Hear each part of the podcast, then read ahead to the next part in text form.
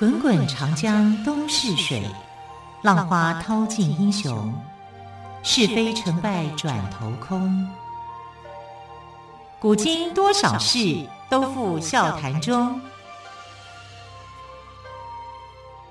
陪你说历史，汪培制作主持。欢迎朋友们收听今天的《陪你说历史》节目，我是汪培。同样在今天的节目当中，我们依旧要说许多丰富精彩的历史故事。好，我们在上个星期五哦，谈到了对雍正非常忠心耿耿的大臣田文镜。今天呢，我们要来讲另外一位大臣，他同样也是不畏权贵，他的名字叫做李卫。哎，我们在电视好像看过李卫当官，对不对？哦，李就是木子李，卫就是保家卫国的卫，不畏权贵的李卫。李卫跟田文镜鄂尔泰并称为雍正朝的三大名府。李卫不畏权贵，秉性刚直，深得雍正的信任跟重用。雍正还没有当皇帝的时候，李卫是担任户部郎中，管的是银库事务。这不是很大的官，但是李卫做到了不卑不亢。有一次呢，李卫就负责征收税赋的工作。有一个亲王要求每收一千两银子，就要加成十两银子，但是这是不符合规定的。李卫出面制止，亲王却都不理会他。于是李卫就把一个装银子的柜子抬到大家都看得到的地方，上面非常显眼的写着。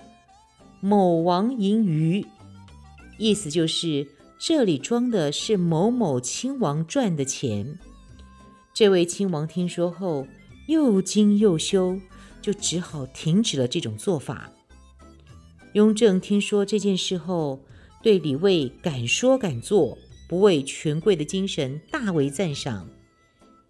雍正当上皇帝后，就开始重用李卫。李卫不是科举出身，识字不多，但是呢，他非常尊重文人，也很重视文化。那个时候，接连有文人卷入文字狱，雍正非常的生气，就下令停止浙江的科举考试。这一停就是好几年。李卫当时是浙江总督，他深入了解浙江的读书人。把他们的资料写成了折子，经过多次的进谏、据理力争，终于让雍正平息了怒火，恢复浙江的科举考试。科举复考的第二年，浙江人就取得了好成绩，包揽了三甲、状元、榜眼跟探花。李卫可说是功不可没。李卫担任浙江总督及巡抚的时候，浙江的治安非常好，这跟李卫善捉强盗有关。他刚上任时，浙江一带强盗横行，李卫为人不拘小节，他认为妓院、茶楼都是强盗恶人出没的地方，就在那些地方安插眼线卧底。果然，根据这些线索。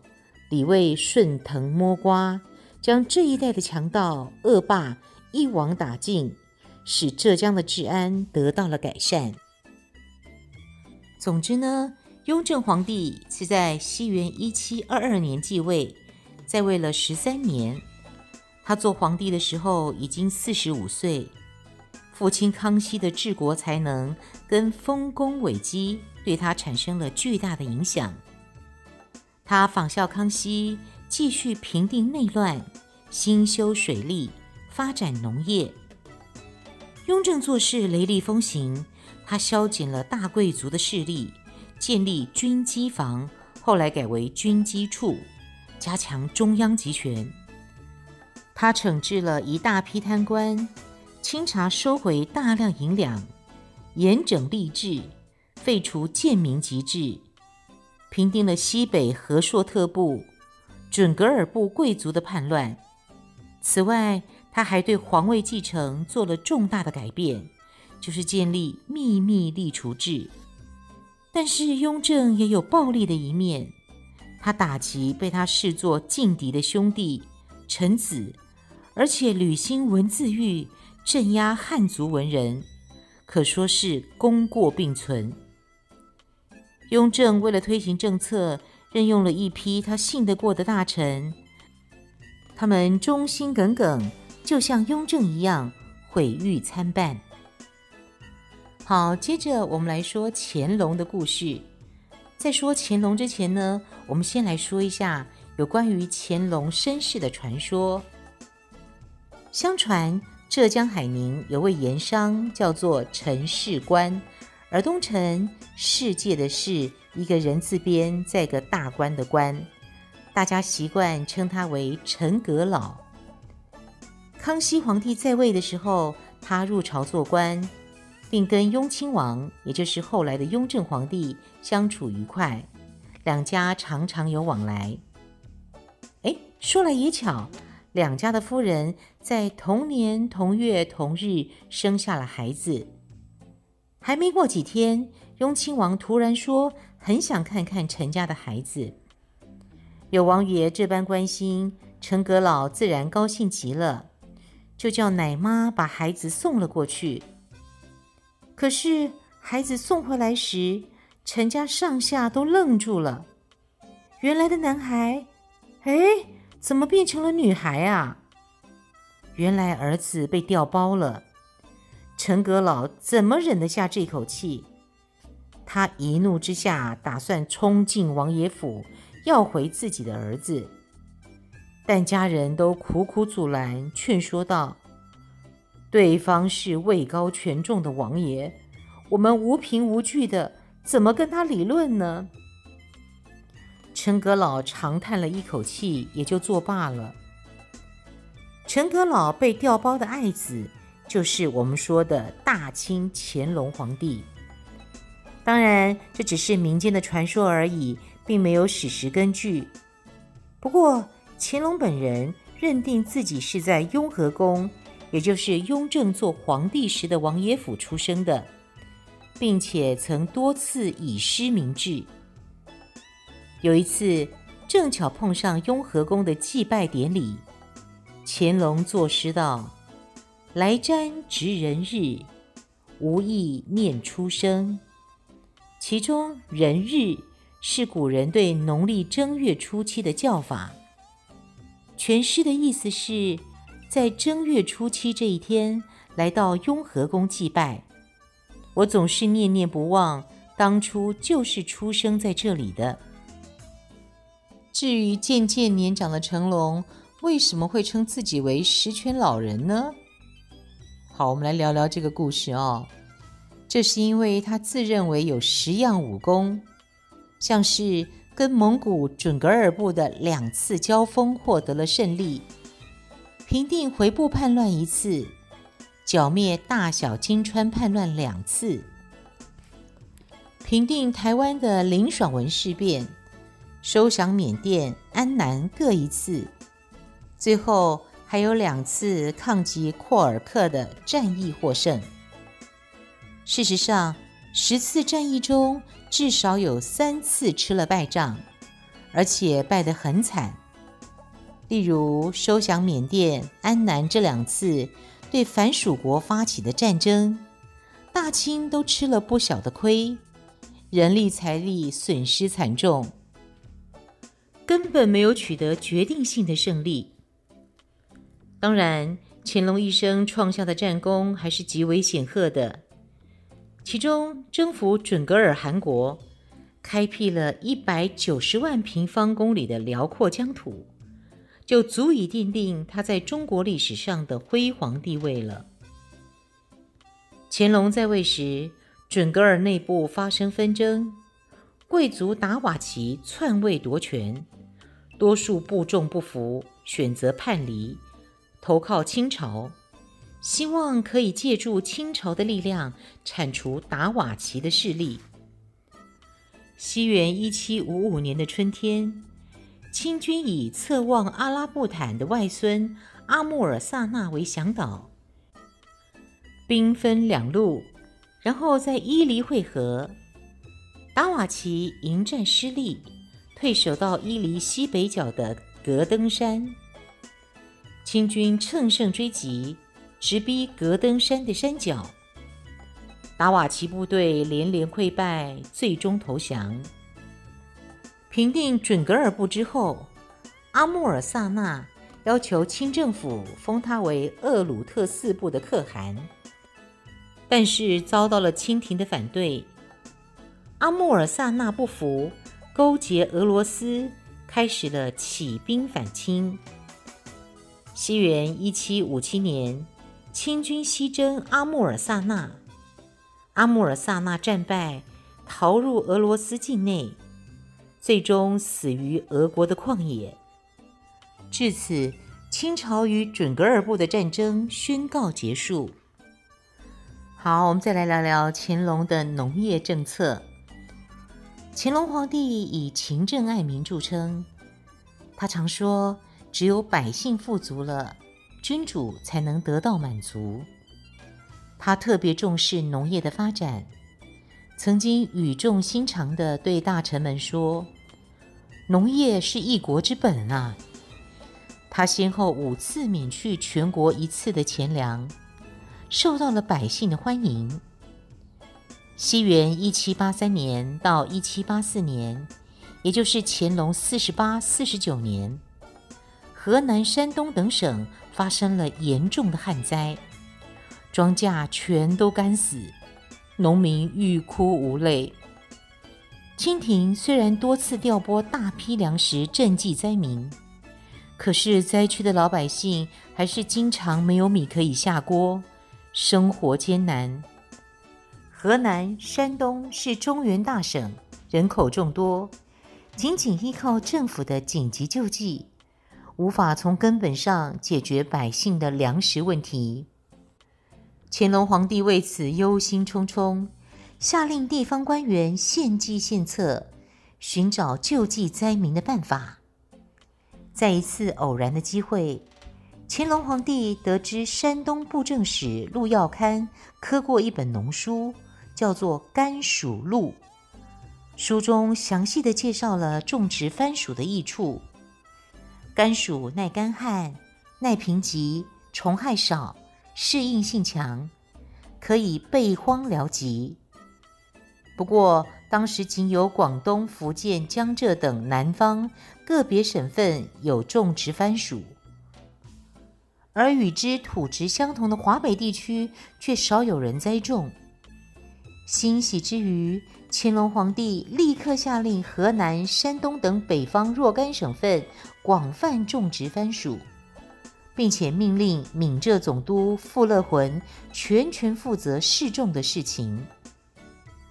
傅乐浑一面命令福建布政使在省内广采薯种，一面耐心地听取当地农民有关番薯栽种及培护的方法。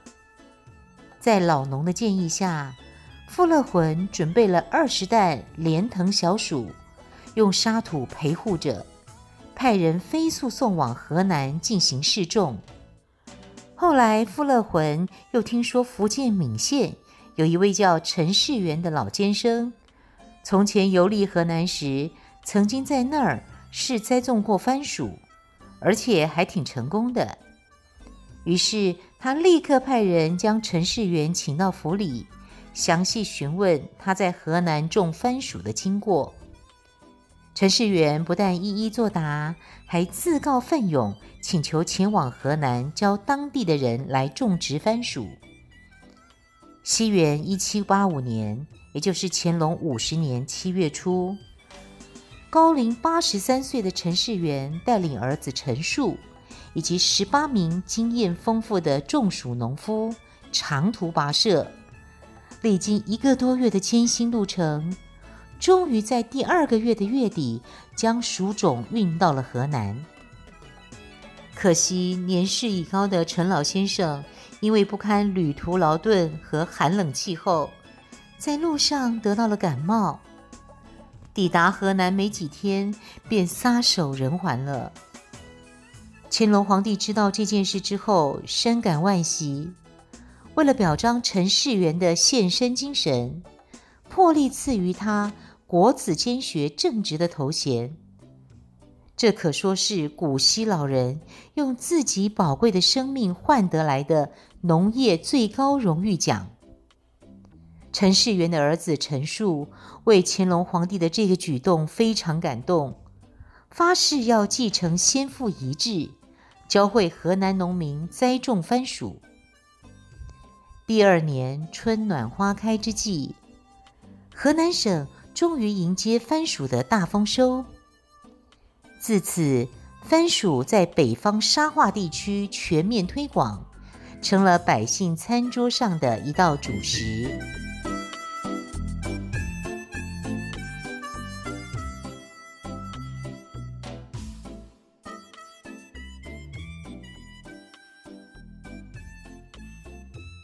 曾经在李连杰主演的电影《黄飞鸿》当中看到白莲教，觉得怕怕的。事实上呢，白莲教是怎么样起来的呢？现在呢，我们就来听听看关于白莲教的故事。在法国有一个圣女贞德，为了拯救祖国，英勇抗敌的故事。在清朝也出现了一个抗清的女英雄，名字叫做王聪儿。三横一竖王，聪明的聪，儿童的儿，王聪儿。乾隆末年，大贪官和珅掌握了大权，到处搜刮民脂民膏，许多地方的百姓苦不堪言。到了嘉庆初年，湖北、四川等地的百姓忍无可忍，终于爆发了白莲教事件。白莲教是一个地下组织。总是在国家政治腐败的时候，率领人民起来抗争，在执政者的眼中是个乱源。西元一七九六年，湖北的白莲教徒首先发难，他们的领袖叫麒麟，齐是整齐的齐，麟是双木林，麒麟。他们秘密约定在元宵节时揭竿起义，没想到。计划被官府所掌握，麒麟和伙伴们惨遭杀害。麒麟的妻子王聪儿是个巾帼不让须眉的女英雄，她出身穷苦人家，从小行走江湖，靠卖艺为生，练就了一身好武艺。丈夫被杀后，她悲愤地继承了麒麟的遗志。率领当地的白莲教徒一起抗清。他剪去美丽的长发，穿上一袭白衣，跨上马背，手举大刀，所到之处，清军无不败下阵来。王聪儿得到湖北、四川等地白莲教徒的回应，很快的，他们就攻到河南、陕西。清政府看到他们的势力如此强大，连忙派兵镇压。起义军奋勇的抵抗，冲破清军的重重包围。眼看清军节节败退，朝廷连忙调动大批兵马前来镇压。结果，王聪儿率领的起义军在湖北被围困在一座山上。王聪儿不是个贪生怕死之人，他不愿意投降，率领最后的十几个教徒一边战斗，一边退到山顶上。清军士兵蜂拥而上，想活捉王聪儿立功。他们想，王聪儿这下跑不了了，一定会乖乖投降。没想到，王聪儿和他的部下英勇不屈。纵身跳下悬崖，壮烈牺牲。当时，王聪儿只有二十二岁。王聪儿死后，白莲教徒继续从事抗争，直到西元一八零四年才被镇压。白莲教事件历时九年，结于湖北、四川、河南、陕西、甘肃五省。带给清朝统治者沉重的打击。总括来说，清高宗爱新觉罗弘历，也就是著名的乾隆皇帝，他是雍正的第四个儿子，在位长达六十年。退位后又当了三年的太上皇，享年八十九岁，是中国历史上寿命最长的皇帝。乾隆在位前期实行宽严相济的政策，恩威并施。延续了祖父康熙跟父亲雍正治理时期的发展局面，社会经济更加繁荣，全国的耕地和人口快速增长。当时中国的人口和经济总量约占世界的三分之一。后人将康熙到乾隆这一百多年的时间视为清朝最强盛的时期，称为康乾盛世。晚年的乾隆沉醉于自己的光辉业绩，自称为十全老人，生活日益奢靡。因为宠幸贪官，以至于国家越来越穷，百姓生活越来越困苦。乾隆的儿子嘉庆皇帝在位时，官吏贪赃枉法，各地人民纷纷起义，其中以白莲教起义规模最大，时间最长。导致清王朝由强盛走向衰落。除了白莲教事件之外，清朝牵连三百人的明史一案也是令人触目惊心的。明史案经历了顺治、康熙两朝，是清朝文字狱中牵连人数最多的一起案件。话说明朝的文渊阁大学士朱国楨写了一本《明史》。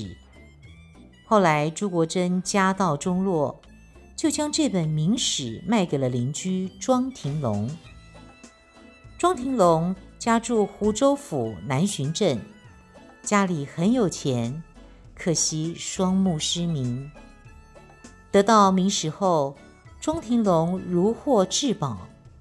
他虽然看不见，可是颇有志向，决定仿效左丘失明。绝有国语的典故，为后代留下一些东西。于是他请人在明史后增补一些明朝的历史，重新编订这本书。书是编好了，可是庄廷龙却病重去世了。他的父亲庄允诚伤心欲绝，为了完成儿子的遗志，特别请人为明史作序。并邀请江南十八位名士列名参阅，还把书名改为《明史集略》。庄廷龙的丈人朱佑明素来很喜欢这个女婿，再加上他自己的家里也很有钱，于是就出钱将这本书出版，并署上庄廷龙的名字。清朝对人民的思想统治是很严格的。庄允诚跟朱佑明这么大张旗鼓地出版《明史》一书，自然引起很多人的注意。有些人就打起了歪主意，有些人呢则去庄家敲竹杠，有的人呢就跑去官府举报。幸亏庄家跟朱家都很富有，花钱消灾，用钱来堵住他们的嘴。有个叫吴之荣的人，因为刚被罢了县官一职，心里非常的恼恨。听说这件事后，就跑去官府告发，希望能够立功邀赏，重新做官。庄家贿赂官府，总算逃过一劫。但吴之荣向来极恨庄廷龙的丈人朱佑明，就决定利用这个机会来谋害他。把这件事告到京城。当时掌权的鳌拜正想吓吓那些歌颂明朝、贬低清朝的文人，听说明史一事后，就决定要严惩相关的人，杀鸡儆猴。结果庄允诚和朱佑明被押到京城处死，朱家跟庄家两家几乎都被灭门。即使庄廷龙早就已经去世，他的尸体也被挖出来侮辱。另外，那些写序题字的人也多半惨遭杀头，就连刻字、印书、卖书、藏书的人都没有幸免。因为明史案被处死的一共有七十二人，受牵连被发配的更是高达几百人，真是人间惨剧啊！清朝政府不但残酷地镇压各地的反清运动，对那些写文章怀念明朝、讽刺清朝的人，也毫不留情地进行镇压，大兴文字狱。尤其是康熙、雍正和乾隆这三个皇帝，更是屡兴文字狱。雍正时，清朝的文字狱达到顶峰，人们往往会因为一句戏言而惹来杀身之祸。据统计，清朝的文字狱多达一百六十多起，许多人家惨遭满门抄斩。文字狱搞得读书人人心惶惶，很多人为了保住性命，宁可不参加科举，以至于科举考试连着好几年都门庭冷落。灿烂的中华文化被摧残到异常凋敝的境地。让人不得不对清朝的文字狱切齿痛恨。好，更多有关于文字狱令人唏嘘的故事，我们就明天再来听喽。亲爱的朋友，非常感谢您的收听，我是汪培，陪你说历史节目，我们明天再会，拜拜。